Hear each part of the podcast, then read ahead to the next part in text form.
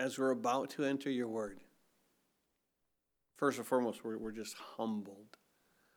Humbled that you, the God of the universe, would speak forth anything to us.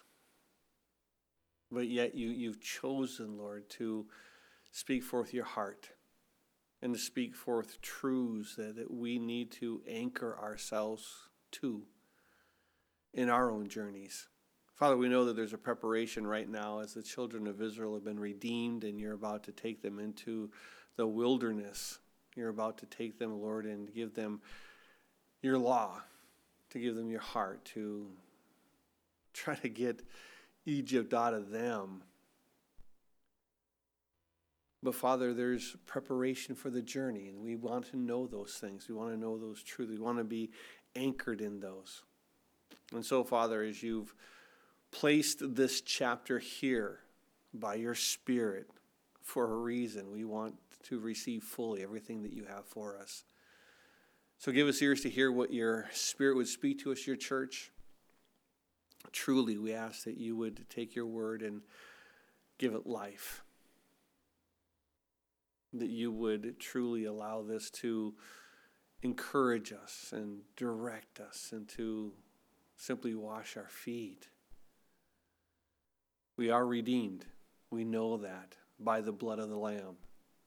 we are placed ourselves under that blood. And now, Lord, we ask that you would prepare us for the journey. Teach us the things we need to know. We ask it in Jesus' name. Amen.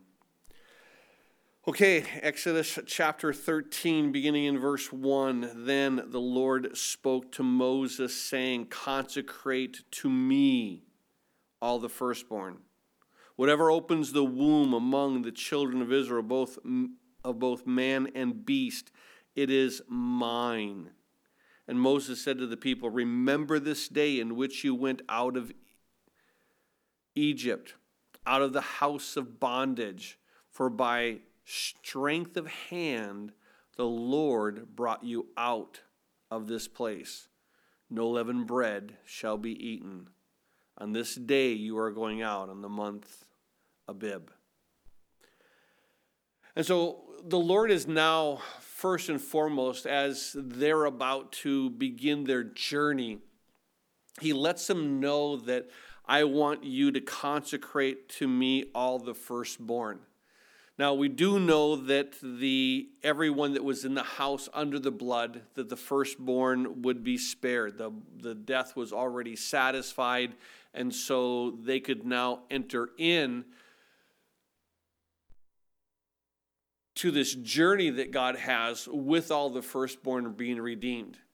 But he wants them to know that he's saying, listen, you have to consecrate to me all the firstborn. You have to set them apart. The firstborn is going to be the Lord's and only the Lord's. Now, we do know, and as we've, we've studied this before, back in the fourth chapter of Exodus, verse 22, when God told Moses to say to Pharaoh, Thus says the Lord, Israel is my son, my firstborn. He wanted Israel to be set apart. And as he sets apart Israel as the firstborn, it's dedicated to him and it's consecrated to him. We begin to see that there's this directive through the scripture about the firstborn. I want to share with you first and foremost a, a, passage found in Colossians chapter 1. And in Colossians chapter 1, let me just read to you just a couple of verses. I want to read verse 15 and I want to read verse 18. So in Colossians 1:15 it says, "He is the image speaking of Jesus Christ, he is the image of the invisible God, firstborn over all creation. And in verse 18, and he is the head of the body, the church, who is the beginning, the firstborn from the dead, that in all things he may have preeminence.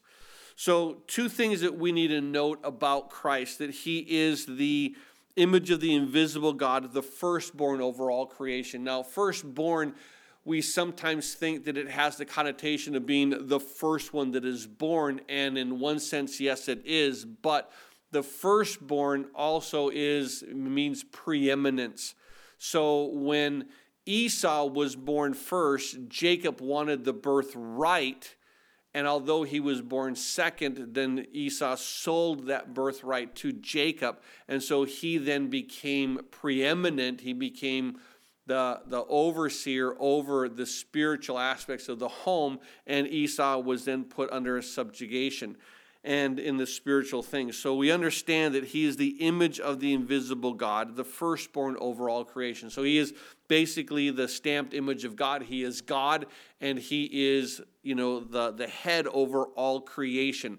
And in verse 18, it says he's the head of the body, the church, um, who is the beginning. And so we see that not only is Israel the firstborn, Jesus Christ is the firstborn and as the firstborn, he's the head of this body, the church, who is the beginning, the firstborn from the dead, that in all things he may have preeminence. So, as Jesus is the, the, the one to raise from the dead. Now, understand that as people would die, they would go to paradise or they would go to Hades, so they would be in that place of Abraham's bosom. But we see here that Jesus Christ was the one who resurrected. He rose from the dead, and he was the firstborn, the preeminent one of the dead. And so he's the foremost one, the leader of all who will rise from the dead. So as we look to Christ being the firstborn, it gives us a little bit of an understanding of what God is trying to say to the nation Israel, saying that, listen, um, consecrate to me all the firstborn, the ones who would be preeminent in their houses, the oldest. A couple of passages to jot down for you, note takers. The first is found in the book of Hebrews, chapter 11. I want to read to you verses 27 and through 29. It declares this by faith, this is Moses. He forsook Egypt, not fearing the wrath of the king, for he endured seeing him who is invisible. By faith, he kept the Passover and the sprinkling of blood, lest he who destroyed the firstborn should touch them. But by faith, they passed through the Red Sea um, as dry land, whereas the Egyptians attempting to do so were drowned. So we understand that, that Moses here, it's he as this one who's the, the director of the events that are going in, that mouthpiece of God, we understand that, that Moses over and over and over does this by faith, by faith, by faith, by faith. And this is some things that are key to that. In Hebrews chapter 12, verse 23, he adds to this, he makes this statement to the general assembly, the church of the firstborn. In other words, to, with all the others that were there, to the church of the firstborn, in other words, the, the body of Christ, who are registered in heaven to God, the judge of all, to the saints of the just men made perfect. So again, we begin to see here that, that what Moses does, all these things are by faith, and we understand that the consecration of the firstborn is also going to be a step of faith as they go through this a passage to be aware of as well is this that we were looking to Jesus Christ being that firstborn. Luke chapter 2, verse 21 and through 23 makes this declaration and when eight days were completed for the circumcision of the child his name was called jesus the name given by the angel before he was conceived in the womb and when the days of purification according to the law of moses were completed they Mary and Joseph brought him, Jesus, to Jerusalem to present him to the Lord. Now, notice verse 23 of Luke 2 as it is written in the law of the Lord, every male who opens the womb shall be called holy to the Lord. As we begin to see here that every male that comes through now needs to be set apart for God, the firstborn. Whatever opens the womb among the children of Israel with both man and beast, it is mine. God makes this declaration that the firstborn of all, through this blood of the substitute that I provided for you, I gave that directive of a substitute.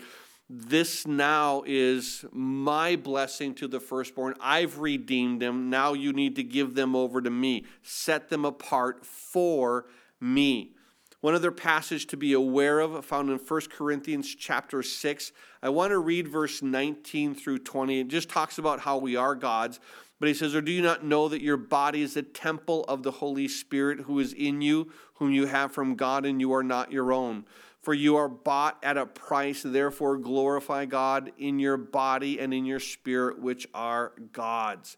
So we begin to see here the, the, the heart in which he does as this is the firstborn. We need to make sure that as we are the redeemed, as the firstborn are the redeemed, we are now part of this body of Christ, which are the redeemed. Keep in mind that that same truth comes over to us. As we are part of that body of Christ, we now have been purchased, so glorify God, and it's consecrated Him. We set ourselves apart for Him.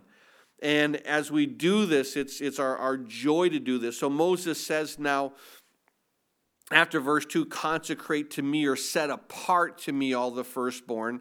Whatever opens the womb of the children of Israel, both man and beast, it is mine. God claims them.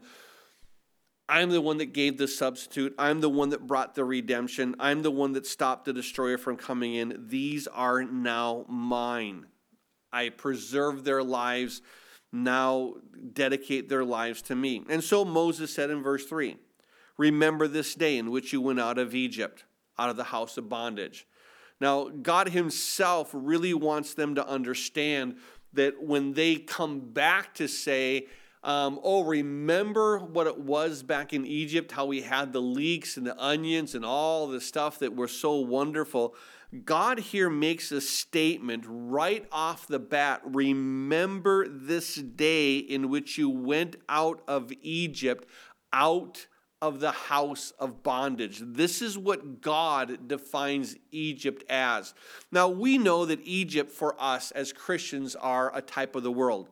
And as a type of the world, we begin to see here that, that it is the world puts us in bondage. As we go over to the world and the world systems, we're supposed to be in the world but not of the world. And as we give ourselves over to the world, then we become slaves to the world. We become the bondage of that world. And so, whatever system we set our, ourselves up to obey, we are that one slaves. And so, here he says, I'm taking you when you went out of Egypt, out of the house of bondage, for by, verse 3, the strength of the hand, the Lord brought you out of this place.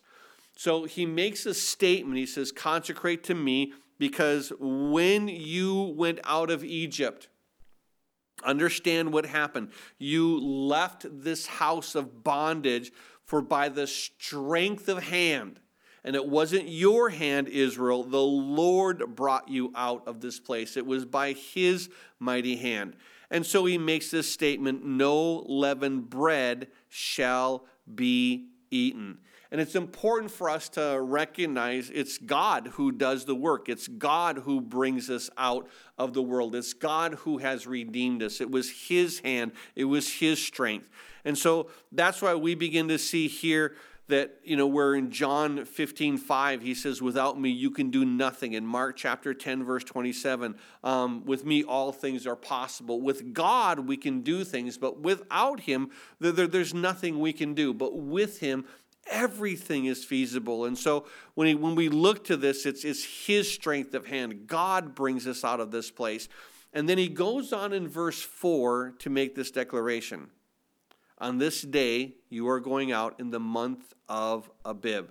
Now, we've talked about this last week. The month of Abib is once they get to Babylon, Babel, the Babylonians change Abib to Nisan. It simply means the green ear. It's in that, that time of um, where we would see it as Um, March, April is right around that time in our calendar, but this becomes the first of the, the, the months to them. It becomes their, not the, the civil month, but the, the, the ceremonial, the religious month. And so he says, On this day you're going out in the month of Abib. And it shall be, verse 5, when the Lord brings you into the land of the Canaanites, the Hittites, the Amorites, the Hivites, the Jebusites, which he swore to your fathers to give you a land flowing with milk and honey, that you shall keep this service in this month. So he makes a statement at the very end of verse 3. After he says, The Lord brought you out of this place, he makes a statement, No leavened bread shall be eaten. He shifts now to say, Now, once I have redeemed you, I have brought you out with my strength, with my hand. I'm the one that brings you out. He then comes and he makes the statement in verse 3 no leavened bread shall be eaten. And then he says at the end of verse 5 and you shall keep this service in this month. We need to keep this time of the unleavened bread. We call it the feast of the unleavened bread. It says in verse 6 Seven days you shall eat unleavened bread, and on the seventh day there shall be a feast to the Lord. So, as we recognize here that you're going to have this portion of this unleavened bread be for seven days. And of course, on the seventh day, there's going to be a feast. Now, if you back up to chapter 12 for just a second, in verse 16, he makes a statement speaking of this unleavened bread. Verse 15, of course, seven days you shall eat unleavened bread. On the first day, you shall remove the leaven from your houses. Whoever eats leavened bread from the first day until the seventh day, that person shall be cut off from Israel. And then he makes this statement on verse 16. On the first day, there shall be a holy convocation. So the first day there is a feast. There's this holy Sabbath, this day of celebration. On the seventh day there shall be a holy convocation for you. No manner of work shall be done in them, but that which everyone must eat, that only may be prepared by you. So we see that chapter 12, verse 16 says it's the first and the seventh day. So when we're looking at here, God says, I've redeemed you, I've redeemed you, I've redeemed you as soon as he says in verse 3, I brought you out of that place, no leavened bread shall be eaten. Understand that when it comes to the redemption that God does for his children, when it comes to the deliverance away from the world or out of the world that God gives to his children, the very next statement that he says is there should be a form of purity there should be no unleavened bread eaten. There has to be where we've talked about it before how what leaven is, how leaven is seen there in the New Testament. In 1 Corinthians chapter 5 verse 7 through 8, he says, Therefore, purge out the old leaven, that you may be a new lump, since you are truly unleavened. For indeed, Christ our Passover was sacrificed for us. Therefore, let us keep the feast, the celebration, live the life, not with old leaven, nor with the leaven of malice and wickedness, but with the unleavened bread of sincerity and truth. This is the heart of God. He wants us to, once He's delivered us with His hand, He says, I'm asking for you, I've delivered you so that you wouldn't have to be in bondage to the world, that you wouldn't have to have this malice, that you would get to have this sincerity and the truth. You would be able to walk in a form of purity. The blessing of what God does is this when he says in verse 6, seven days you shall eat unleavened bread, on the seventh day there shall be a feast to the Lord. I don't know if you have ever thought prior to being a Christian that purity is a drag. purity is no fun. Um, and they think that sinning is so much fun that sinning is such a wonderful thing. Now, granted, if sinning was no fun at all, nobody would want to do it. I understand that. But eventually, what happens is as you sin and sin, eventually that sin begins to weigh on you. It begins to reap its rewards from you. It begins to wear you down and wear you out, and it begins to rob you of your joy. And where you once thought that you were in control, all of a sudden you find out that you're in bondage to sin. But what verse 6 says here of Exodus chapter 13, he says, Seven days you shall eat unleavened bread, on the seventh day there shall be a feast. It's a celebration. And I love the heart of it because what God begins to determine is this is there's in this purity, there should be this form of celebration. We already looked at Exodus 12, 16, where it talked about that celebration at the first part of the week, the last part of the week. It should begin with celebration, end with celebration. Purity for a Christian should not be a downer. Purity for a Christian should be there's joy in this. I'm not having to be in bondage to the world. I don't have to give into this. There's a power that I can walk that says, I'm, I'm now walking with this unleavened bread of sincerity and truth. I'm walking in purity. I'm walking in joy. And for a Christian to not be in bondage to the sin, I mean, haven't you, once you realize that you've been forgiven from a sin, you rejoice? And then when you say, I'm not going to walk in that sin, and the first time you say, I'm not going to do it, and you don't, there's a joy, there's a celebration that happens. And that's what he says here that's supposed to be with this unleavened bread. That you're going to go through this time and you're going to eat this unleavened bread, but you eat the unleavened bread directly after the redemption, directly after it's God's strength that brings you out his hand brings you out of this place. And so once he redeems you, there's this point of purity. And so again, now in verse 7 Unleavened bread shall be eaten seven days, and no leaven bread shall be seen among you, nor shall leaven be seen among you in all your quarters. So, in other words, you don't carry it on your body, you don't carry it in your home. And I think it's important to realize that, that if you do have things that cause you to sin, then just get rid of it. It just you, you do that. The, the Lord says, hey, if, if your if your eye offends you, your right pluck it out, cast it from you. If your right hand offends you, cut it off, cast it from you. Deal radically with sin. Don't just simply say, oh, you know, okay, well, I'm just going to kind of put it here for later and maybe I'll just ignore it and I'm going to show myself strong because I can actually look at it and resist it. Well, that's just a lie from the enemy and it's not what God tells you to do. He says, just get rid of it. Verse 7 No leaven bread shall be seen among you, nor shall leaven be seen among you in all your quarters. If it causes you to sin, get rid of it. Deal with it in a radical way. Just cast it from you. And then in verse 8, he makes this statement And you shall tell your son in that day, saying, This is done because of what the Lord did for me when I came up from Egypt. And I think it's just so amazing that here, when you actually walk out this truth, you're walking in purity, that you're going to tell your son that in the day that you do this, he says, This is done because of what the Lord did for me. And I, I think it's important to really ask that question Is there anything in your life that you need to tell people this is what the Lord did for me. He redeemed me. He's, he's, he's purified me. This is what his heart has been. And, and I think so often, you know, do others question, you know, why do you do what you do? And can you answer it's because of the Lord?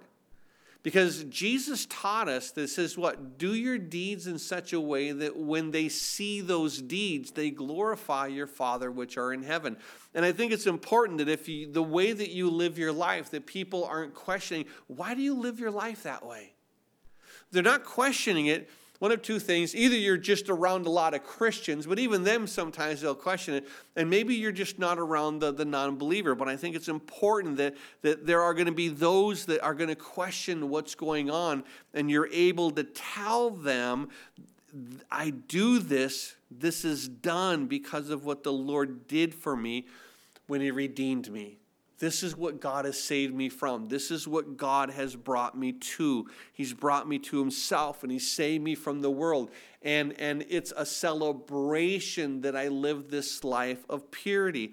That I don't want to go and, and to, to, to yuck it up with the guys when they're saying things that are off colored or, or when they're, you know, um, going off in an area that isn't pure. You just you don't want that. You walk away from it. So in verse 9, he makes this statement. He says, It shall be as a sign to you on your hand and as a memorial between your eyes that the Lord's law may be in your mouth. For with a strong hand the Lord has brought you out of Egypt. A couple of things I want to make a note here. He said, It shall be as a sign to you on your hand a memorial between your eyes. Now, we understand that the Jews have taken this portion literally. And he says it should be a sign on your hand, a memorial between your eyes, that the Lord's law may be in your mouths.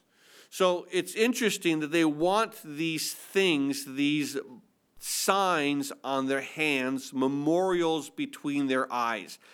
If you remember when we went through the book of Matthew, when we were in chapter 23, there in verse 5, it talks about, as the Lord is talking about the Pharisees and what they're doing, he makes this statement in verse 5 But all their works they do to be seen by men. They make their phylacteries broad and enlarge the borders of their garments. The Pharisees would take this portion literally, and they would take and they would bind it upon their wrist, they would place it upon their forehead. And so within this, they would make this sign and they would make large boxes. The Pharisees would put on these, these wampin huge boxes, not just a little box, just say, okay, here's a reminder. Um, but they would sh- make a show of this box that here, as they're taking this literally, it shall be a sign to you on your hand and a memorial between your eyes. They do this in a sense to make it literal in the same way as the enemy, Satan, tries to mimic here what God is saying. If you're familiar with that passage in Revelation chapter 13, verse 16, let me read it to you. It declares this He causes all, both small and great, the Antichrist.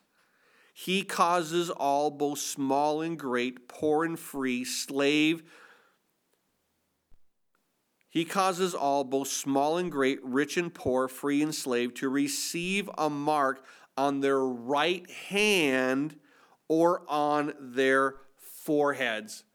So we see that this is a portion in which here they make that statement I want these things as a sign. In Deuteronomy chapter 6, you know that passage is called the Shema, Hear O Israel. But it says this, I'm going to read verses 4 through 9 Hear, O Israel, the Lord our God is one. You shall love the Lord your God with all your heart, with all your soul, with all your strength. And these words which I command you shall be in your heart. Now, note that. First and foremost, let it be in your heart. Second of all, you shall teach them to your diligently to your children, shall talk of them when you sit in the house, when you walk by the way, when you lie down, when you rise up. Verse 8 You shall bind them as a sign on your hand, and they shall be as frontlets between your eyes. So rather than having this portion say, this is a literal thing, where in verse 9 you shall write them on the doorposts of your house and on your gates, we understand that here he says it's going to be a sign to you. bind them to your hand. In other words, what you do, let these things be the guiding of your hands, let these things be the guiding of your eyes. A verse to look at is this.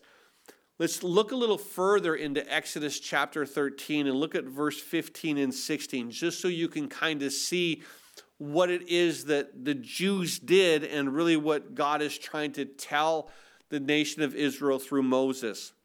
Well, in verse 15, it came to pass of Exodus 13, when Pharaoh was stubborn about letting us go, that the Lord killed all the firstborn of the land of Egypt, both the firstborn of man, the firstborn of the beast. Therefore, I sacrifice to the Lord all the males that open the womb, but all the firstborn of my sons I redeem. Now he's saying the redemption of the firstborn. And he says this about the redemption of the firstborn it shall be as a sign on your hand and as frontlets between your eyes, for by the strength of the hand the Lord brought us out of Egypt. So understand, as the nation of Israel, those who are religious take the Shema, write it on a scroll, stick it on the phylactery, and they bind it to their hand, they bind it to their, their forehead. They hang it over their head, and so it places it with a leather strap upon their forehead as a frontlet between their eyes.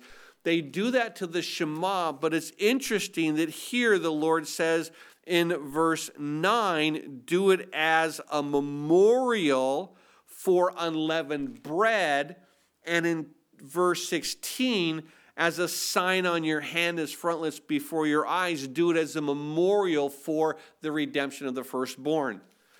And it's interesting that when you pick and choose what you want to do, I'm going to pick and choose this phylactery to be part of Deuteronomy 6, but I'm not going to choose the phylactery to have anything about the unleavened bread. I'm not going to choose the phylactery to have anything about redeeming of the firstborn.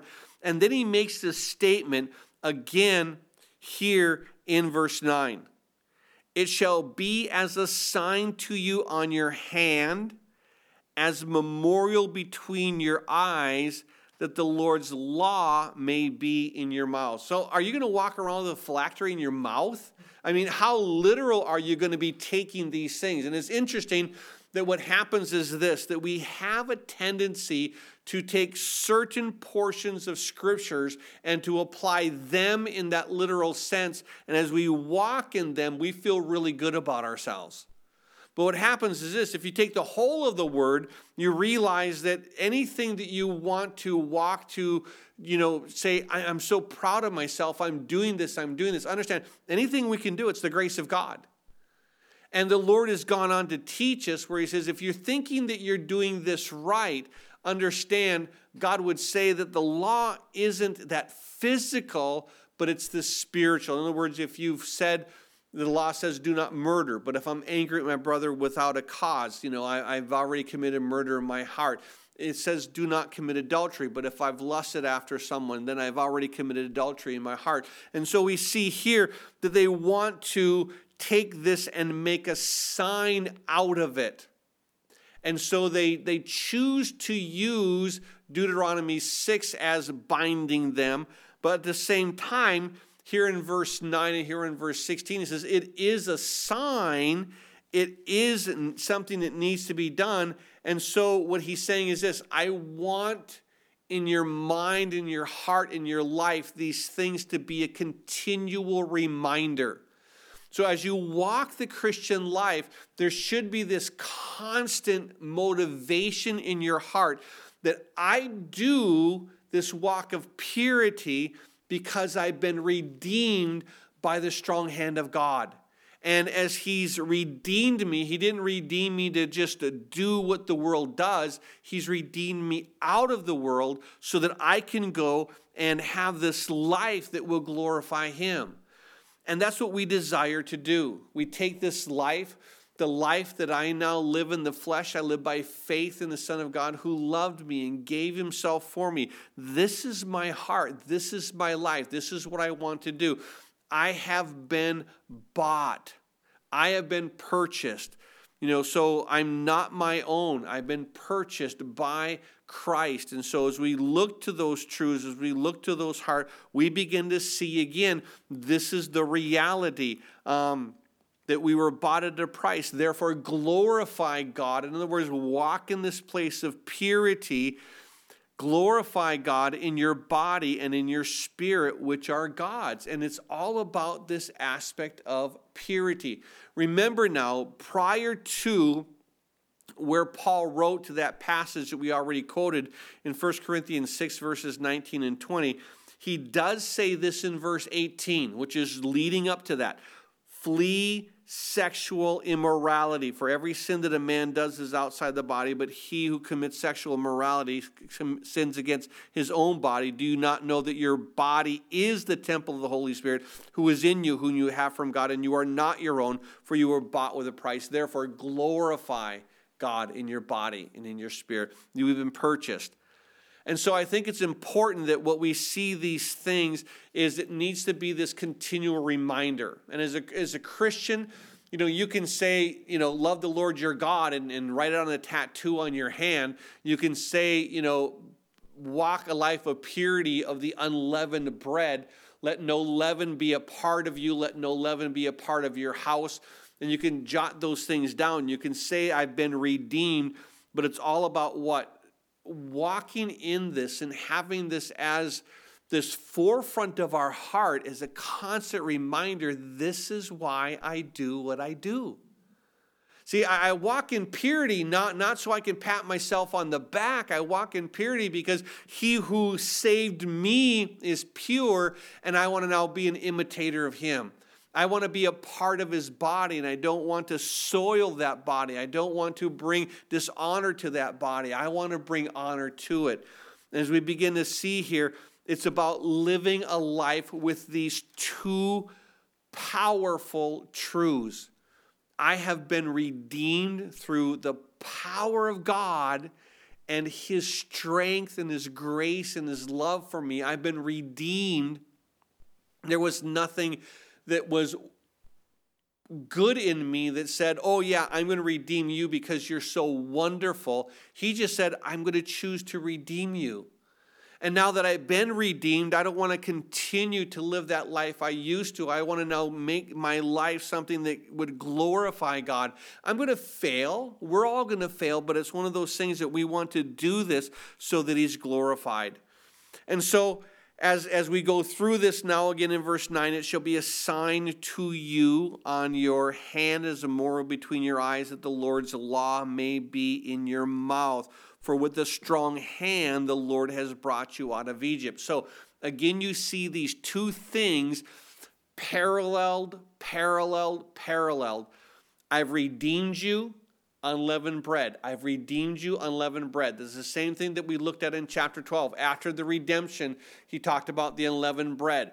It is he saved us, but He didn't save us to continue to sin. He saved us and He gave us the power now, His Word, His heart, His Spirit, that we could live a life of purity. Now, it won't be perfect purity, but it's going to be a purity that as the sanctification process goes, it's going to be more and more and more. And if you're curious, on Wednesday we did a study through Second Peter chapter 1 where there was this whole area of growth into maturity. And so we looked at that. If you're curious, just you know, tune in, go to the, um, Facebook or YouTube and, and pull up that, that first or Second Peter chapter 1 study and just go through that portion again. It's just a powerful way of Peter saying, if you do these things, if you add to this and add to this and add to this, and, and eventually you add to brotherly kindness, that phileo, and you add to love, the agape, that if you do these things, you will never stumble. And it's this portion of growth, maturity, that as we walk in those areas, Peter says, you're, you're going to have this point of purity. You're going to have a growth. You're going to have this ability so you're not going to be falling, you're not going to be stumbling. Now in verse 10, he says, You shall therefore keep this ordinance in its season from year to year. So, with this unleavened bread, with this feast of unleavened bread. It's a celebration on the first day, it's a celebration on the second day, but it's a whole understanding of purity, purity, removing the leaven. And I think that there are certain times in our own lives that we do need to look to the Lord and say, God, is there something that you know you want that is is is leaven in my life that is is corrupting other areas of my life? Is there something that you want to point out to me? Is there something that your spirit your word wants to direct me in that i can now grow in and come to this point of saying okay god i'm going to set this apart for you and that's where i'm going to be leaning towards and so he says in verse 10 keep you shall therefore keep this ordinance in its season from year to year. So, of course, the nation of Israel will have the Feast of Unleavened Bread. It's going to be attached to the Passover, to the redemption, and the purity. And this is something that is not going to be just a once in a while, but every single year at this time during this month of Abib, which is now going to be the first of the ceremonial months it's now going to be a celebration that you celebrate this thing right off the bat. And so this begins the, the beginning of your walk, the beginning of your year, the redemption, the purification, let you be focused on it, reminded on it, living this truth. And then he says in verse 11, And it shall be when the Lord brings you into the land of the Canaanites as he swore to you and your fathers, and gives it to you. So when he brings you in, he says in verse 12, You shall set apart to the Lord all that open the womb, that is, every firstborn that comes from an animal which you have, the males shall be the Lord's. So he makes a statement here that he says, When you come into this land, Every male that's born is mine. You're going to redeem it. And, and as it's the male, you're going to redeem it with the money. And so you redeem your male. But if it's an animal, you do not redeem the animal. Um, if it is a clean animal, it is simply the Lord's. You do not keep it. You do not take it. You do not accept it. You do not say, Well, let me give you money for it. No, it is the Lord's. In Leviticus chapter 27, verse 26, it makes this statement, but the firstborn of the animals, which should be the Lord's firstborn, no man shall dedicate, whether it is an ox or a sheep, it is the Lord's. So if you have an oxen, if you have a sheep, and you say, Oh, I love this oxen, or I needed this oxen, and it's the firstborn, whether you need it or not, it's God's. The, the first fruit of it is God's, and you give it to Him. It's sacrificed. You do not, as He says, you don't say, Well, I'm going to dedicate it to the Lord, but I'm going to still use it, or I'm going to try to buy it back. No, the firstborn is the Lord's, only the Lord's, and, and you, you don't buy it back, you don't redeem it, you, you break its neck. It is God's. But he does make a statement here in Leviticus 27, verse 27 if it is an unclean animal, then he shall redeem it according to your valuation and shall add one fifth to it. Or if it is not redeemed, it shall be sold according to the valuation. So he makes this statement, but let's come back to our statement or our, our passage here in Exodus 13, verse 13. Every firstborn of a donkey you shall redeem with a lamb.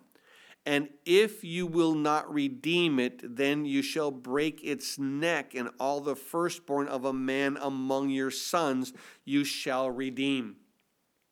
Now, let's just say that you have an animal, and according to this animal, where the scripture teaches there are certain animals that will be clean and certain animals that will be unclean.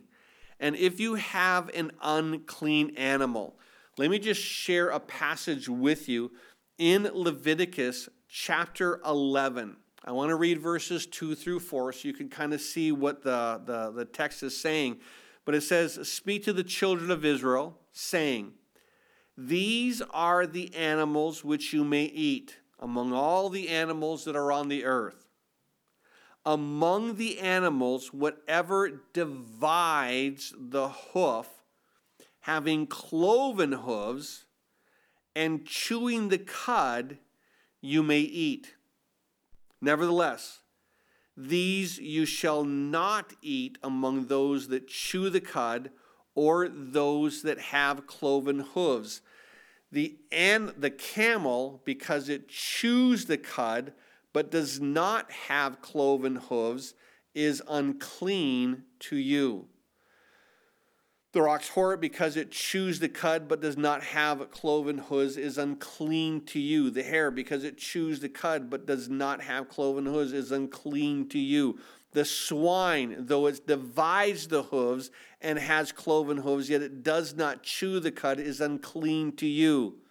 Their flesh you shall not eat, and their carcasses you shall not touch. They are unclean to you.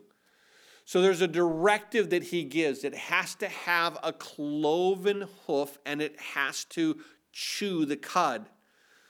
Now, if you've ever seen a cow, a cow is something that will it, it has toes, and so when you have those toes, it divides the hoof. Now, a horse has just one solid, um, you know, foot. It has one solid hoof. It, it, it, just, you know, when, when, you, when you're putting on a horseshoe, you don't see it split. It's just one hoof.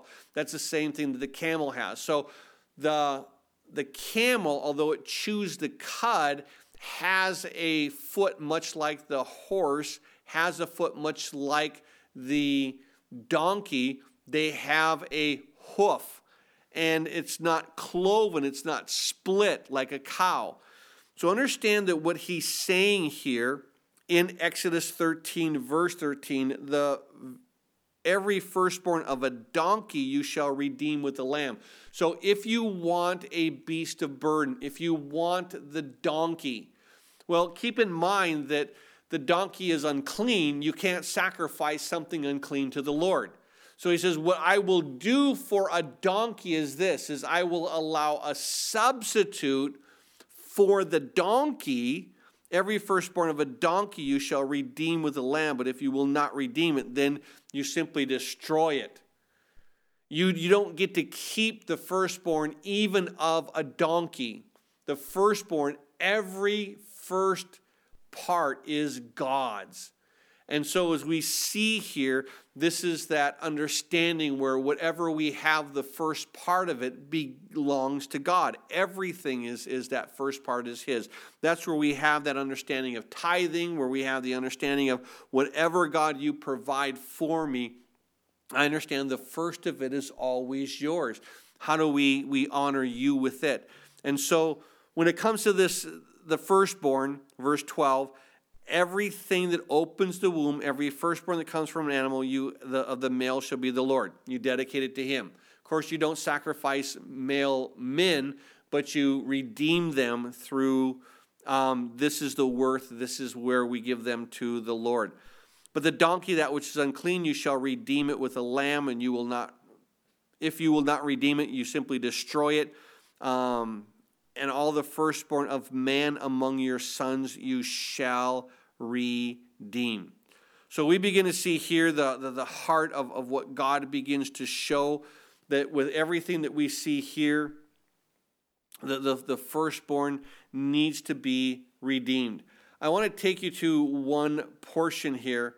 Um, it's very similar, but just jot it down. Exodus chapter 30, verse 20. The first of born of a donkey you shall redeem with a lamb. And if you were not redeemed, you shall break his neck. All the firstborn of the sons you shall redeem. And none of them shall appear before me empty handed. That as, as the, the firstborn come, there's this offering of them to the Lord, the worth of that firstborn. And now we come back to verse 14 of Exodus 13. And so it shall be when your son asks you in time to come, saying, What is this? You shall say to him, By strength of hand, the Lord brought us out of Egypt, out of the house of bondage. So again, that reminder is Egypt is bondage. Egypt isn't free. Egypt isn't past. Egypt isn't, oh, the leeks and onions. Egypt is bondage. And when you act out the scenario of the very firstborn of your, your, of your herd, the very firstborn of, of this you know, animal that you have, you dedicate it to the Lord. It's His. And, and so when your son sees this act that you do, verse 14, it shall be when your son asks you in time to come, What is this? Why are you still continuing to do this act of giving the first to God? You will say to him, Oh, son, by the strength of hand, by God's mighty power, he redeemed us out of Egypt. He freed us. And verse 15, and it came to pass when Pharaoh was stubborn about letting us go, that the Lord killed all the firstborn of the land of Egypt, both the firstborn of man and the firstborn of beast. Therefore, I sacrifice to the Lord all males that open the womb, but of all the firstborn of my sons, I redeem. As he redeemed his firstborn Israel, God says, Israel is my firstborn. I'm taking him out. I've redeemed him. And so we begin to see here as we look to those lambs that were in all of the homes eventually he says you shall kill it. Speaking of there's there's this symbol or this type of one lamb is represented to all the lambs and of course that points to jesus christ.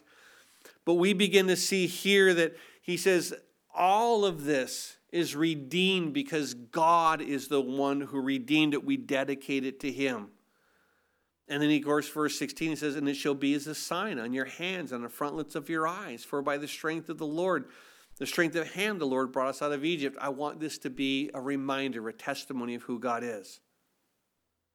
And now in verse 17, then it came to pass when Pharaoh had let the people go that God did not lead them by the way of the land of the Philistines, although that was near for God said, Lest perhaps the people change their minds when they see war and return to Egypt. To bring clarity to what's going on here in verse 17, there was a trade route that went from Egypt and it followed the way up north and, and it went straight north, it would curve over to the east, and eventually would come through the land of the Philistines. And that was a trade route. It was traveled long. It was the, the roads were wide. There was stops for food, stops for water. It was a well traveled road, and it was uh, an established road. And God says it came to pass when Pharaoh let them go, God did not lead them by that comfortable road. He didn't lead them by the road that would have taken them to the promised land right away. He chose not to do that. Now, there were dangers that would be on the road, and of course, you know, God knew those dangers as they, they were.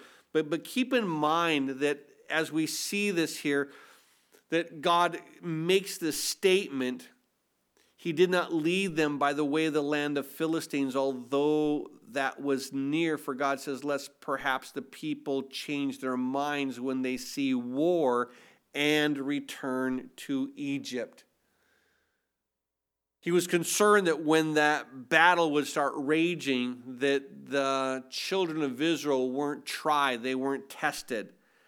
And eventually the children of Israel would know the victory of battles. They would understand how battles are fought, they would understand how war would take place. When they would enter Canaan, they would see that God would fight for them.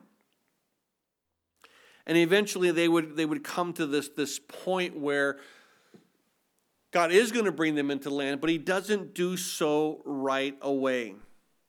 I want you to understand that God does not allow baby Christians to be tested like he tests mature Christians. I don't know if you've ever seen that. That when you were a new Christian, it was like, oh, I don't really have any struggles. I, I pray and God answers. I pray and I answer it. I mean, that's what it was in my life. I thought this is the most amazing thing. I would pray and God would move. I would pray and God would move. And it happened that way for a long, long time when I first came to the Lord. And then I began to pray, and then things didn't happen. And then God said, Do you still trust me? Am I still good? Like, I do trust you, and you are good because you've proven this. I know who you are. You've, you've set a baseline. And so, although nothing happened, I still realized that God was good. But I was being tested, it was more mature. And then as I grew a little older in the Lord, I would pray for things and then they would actually get worse. And it's like, okay, Lord, I prayed. Why are things getting worse? he said, Am I still good? Do you still trust me? And of course, those answers were yes. But when it comes to the children of Israel, I think it's important to note that, that God will not allow them to be tested or tempted beyond what they are able to bear. A couple of passages that I want to just run by you. The first is found in Psalm 37, verse 23. It simply makes this statement The steps of a good man are ordered by the Lord, and he delights in his way. So if God does not allow the children of Israel to go up during this this path that is traveled by traders. It's a, it's a land that has food, a land that has water. The steps of these men, the steps of the nation of Israel, are ordered by the Lord. God is the one who is ordered them, God is the one who is moving them. Another passage to be aware of, jot it down Romans chapter 8, verse 14 for as many as are led by the Spirit of God, these are the sons of God. So as God begins to lead them, they're his sons. He's going to lead them by the Spirit, not the way the rest of the world goes. He has another whole path for them. And I think it's important to recognize what it is that God is doing, what it is that, that God is wanting to do in and through this journey that he's going to have them on a passage to be aware of. Let me read this one in 1 Corinthians chapter 10 verse 13. Let me read it to you. It makes this declaration. 1 Corinthians 10 13. No temptation has overtaken you except as is common to man. But God is faithful, who will not allow you to be tempted beyond what you are able. But with the temptation will also make a way of escape, that you may be able to bear it. God isn't going to put a baby Christian in the same light that he will put large Christians, mature Christians. He's not going to do the same thing with the babies as he's going to do with the more mature Christians. There's a passage in Deuteronomy chapter 8, I want to read verses 2 through 3. God says this And you shall remember that the Lord your God led you all the way these 40 years in the wilderness to humble you and to test you and to know what was in your heart, whether you would keep his commandments or not. So he humbled you and allowed you to hunger, and he fed you with manna, which you did not know, nor did your fathers know, that he might make you know that man shall not live by bread alone, but man lives by every word that proceeds from the mouth of the Lord. God is bringing his children through another way that he could mature them, he can grow them.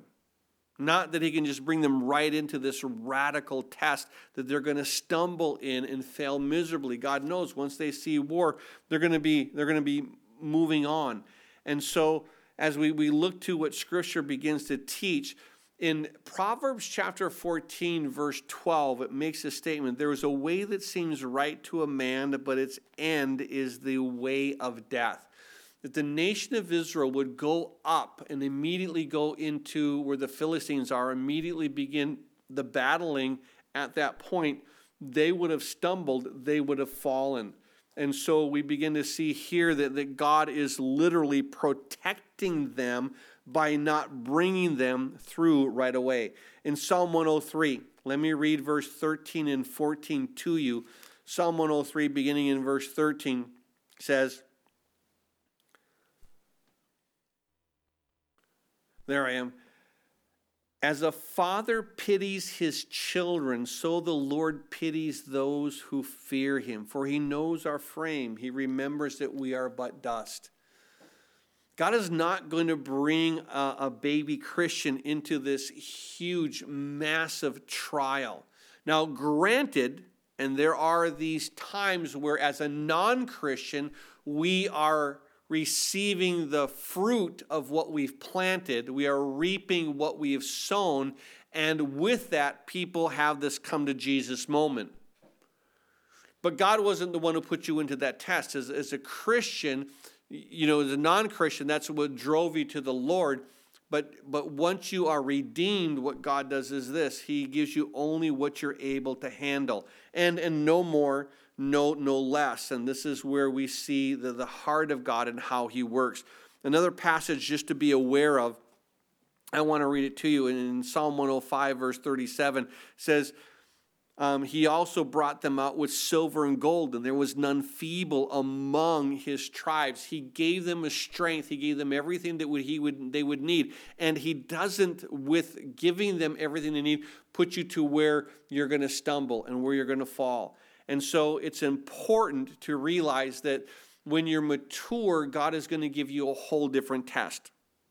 Example Genesis chapter 22.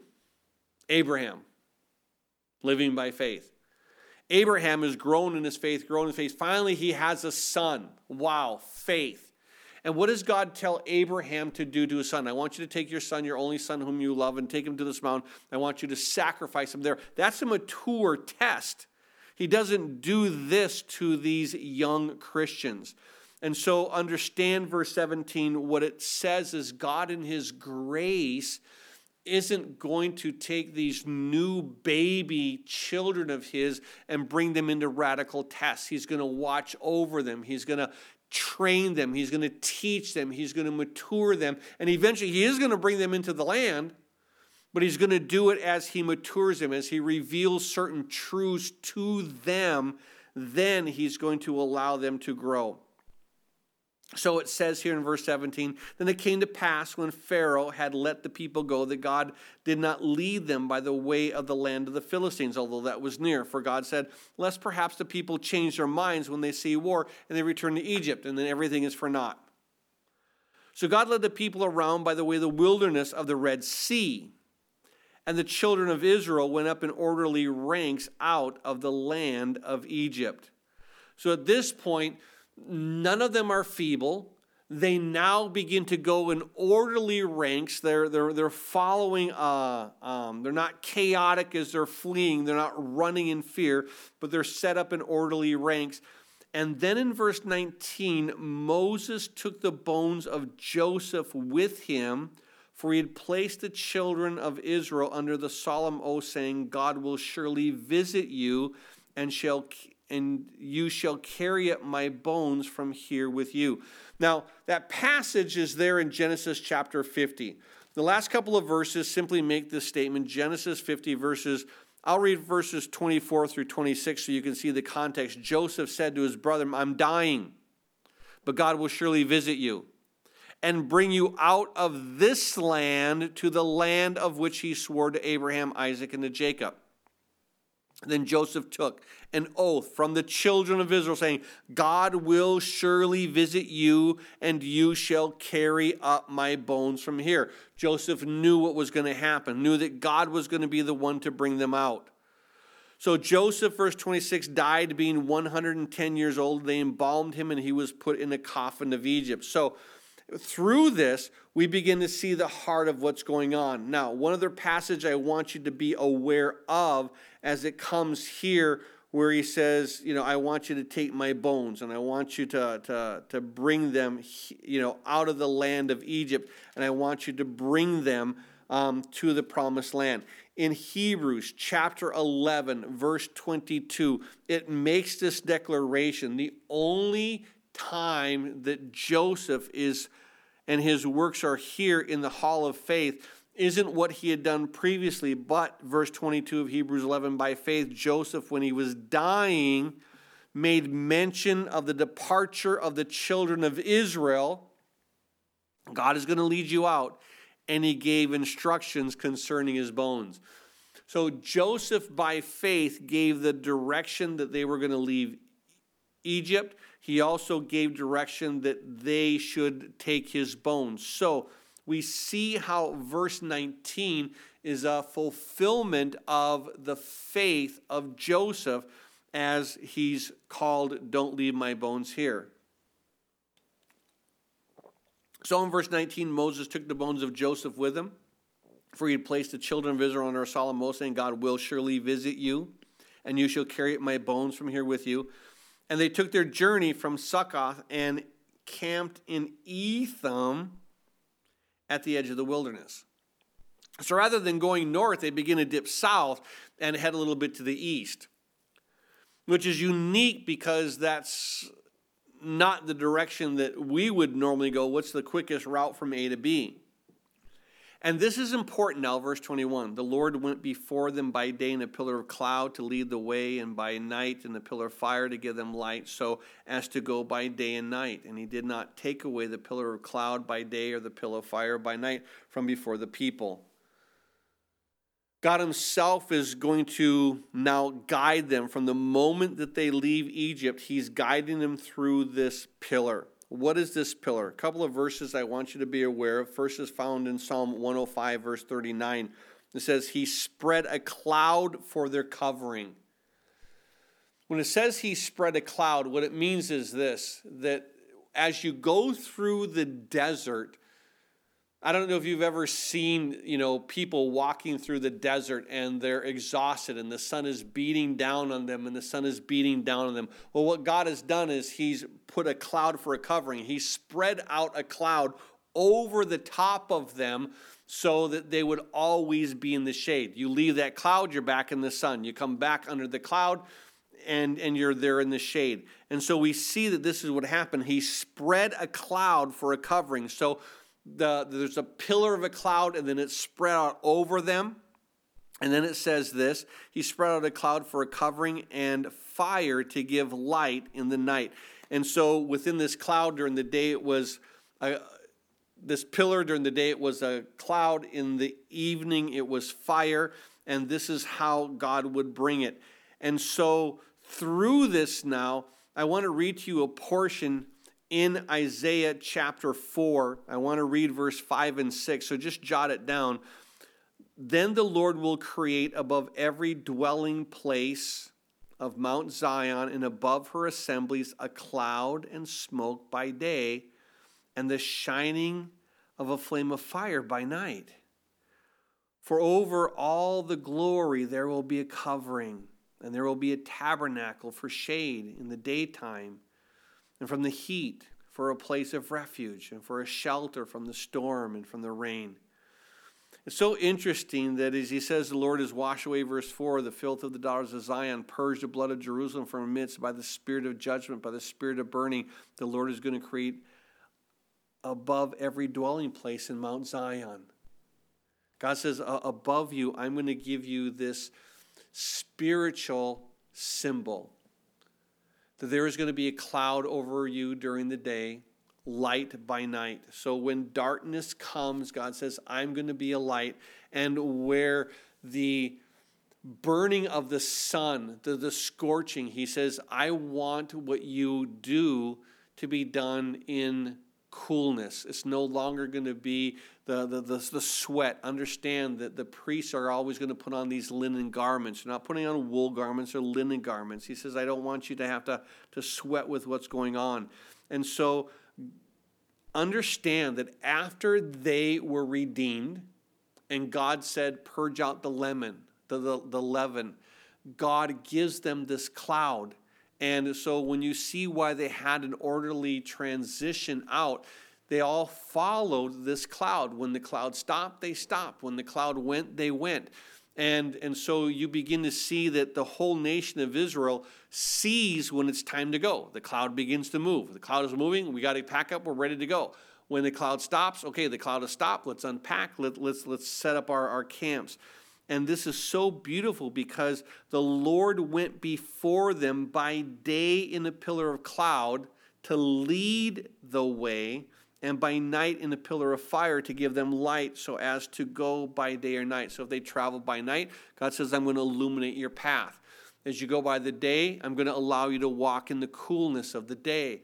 I'm going to allow you to walk in the coolness of this shade that is here. And this is the beauty of what God does. Now, we're going to see more about this pillar, more about this as we go through, but I wanted you to understand first and foremost that, that they received this after they were delivered.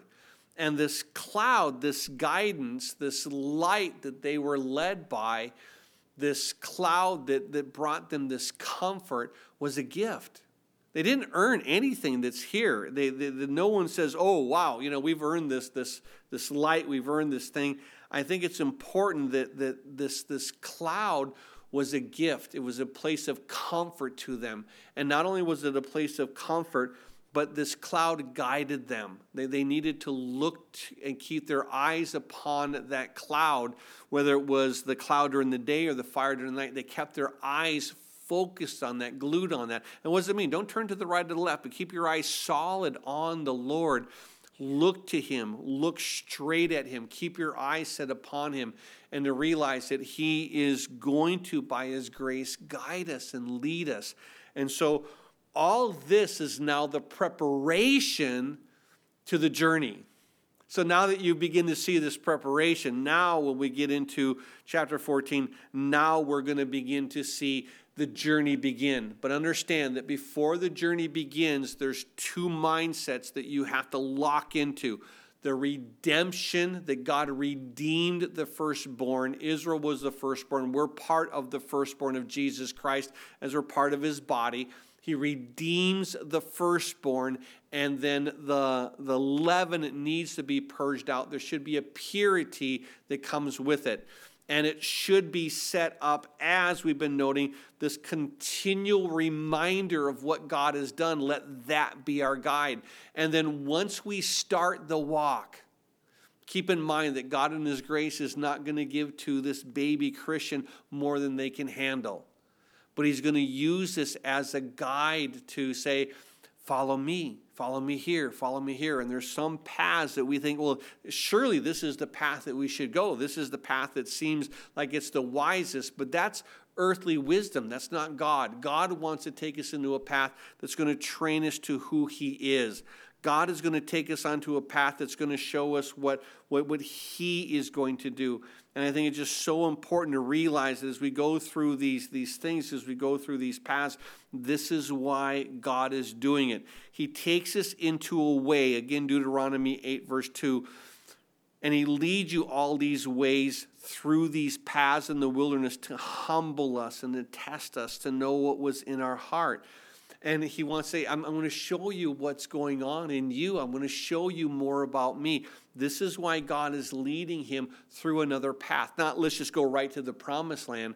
There's growth that needs to take place, but the growth is, is set directly after I've been redeemed and I'm going to seek to purify myself and purify my walk and purify my life and purify my house and, and purify my thoughts. I want that to say, Lord, if it's not of you, let's get rid of those things radically, you know, move those things away that we can walk this walk that we can grow and we can be sanctified and we can mature as Christians to learn more about who you are and to learn more about where I am and where my failures are and where you're going to strengthen me and you're going to provide for me.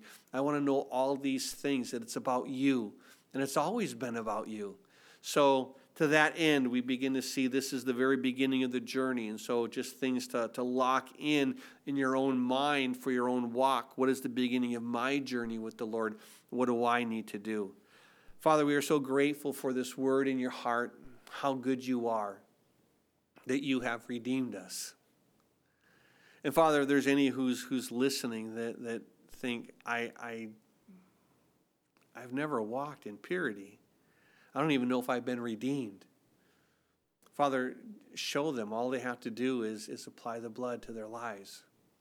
Just apply the work of Jesus Christ. Jesus, I know you shed your blood for me. Just, just ask him into your heart. Recognize his work. Come under the blood. And as you do, realize that He's not going to give you any more than you can handle. Um, yeah, He's going to ask for purity, but purity is a good thing. It's not. It's not a downer. It's it's not horrible. There's a joy. There's a feast that's attached to this unleavened. There's a feast, a celebration attached to getting rid of that which is sin and holding us down. There's a joy and a celebration that comes with purity. And that you're going to guide us and you're going to walk us. And, and it's, it may not be the walk that we had envisioned, but it's a walk that, that you, in your grace, will guide us along. And so teach us, Lord, to trust your, your guiding. We want to be aware of your light, the light of your word, that is that lamp unto our, our feet and this light unto our path, and, and that ability to walk in such a way that we're not striving, that we're not under the burning sun, but we're there resting under this cloud that you spread for us. And Father, I do pray that you would spread your cloud over our homes and over our lives and over our walks. Oh, we ask it in Jesus' name. Amen.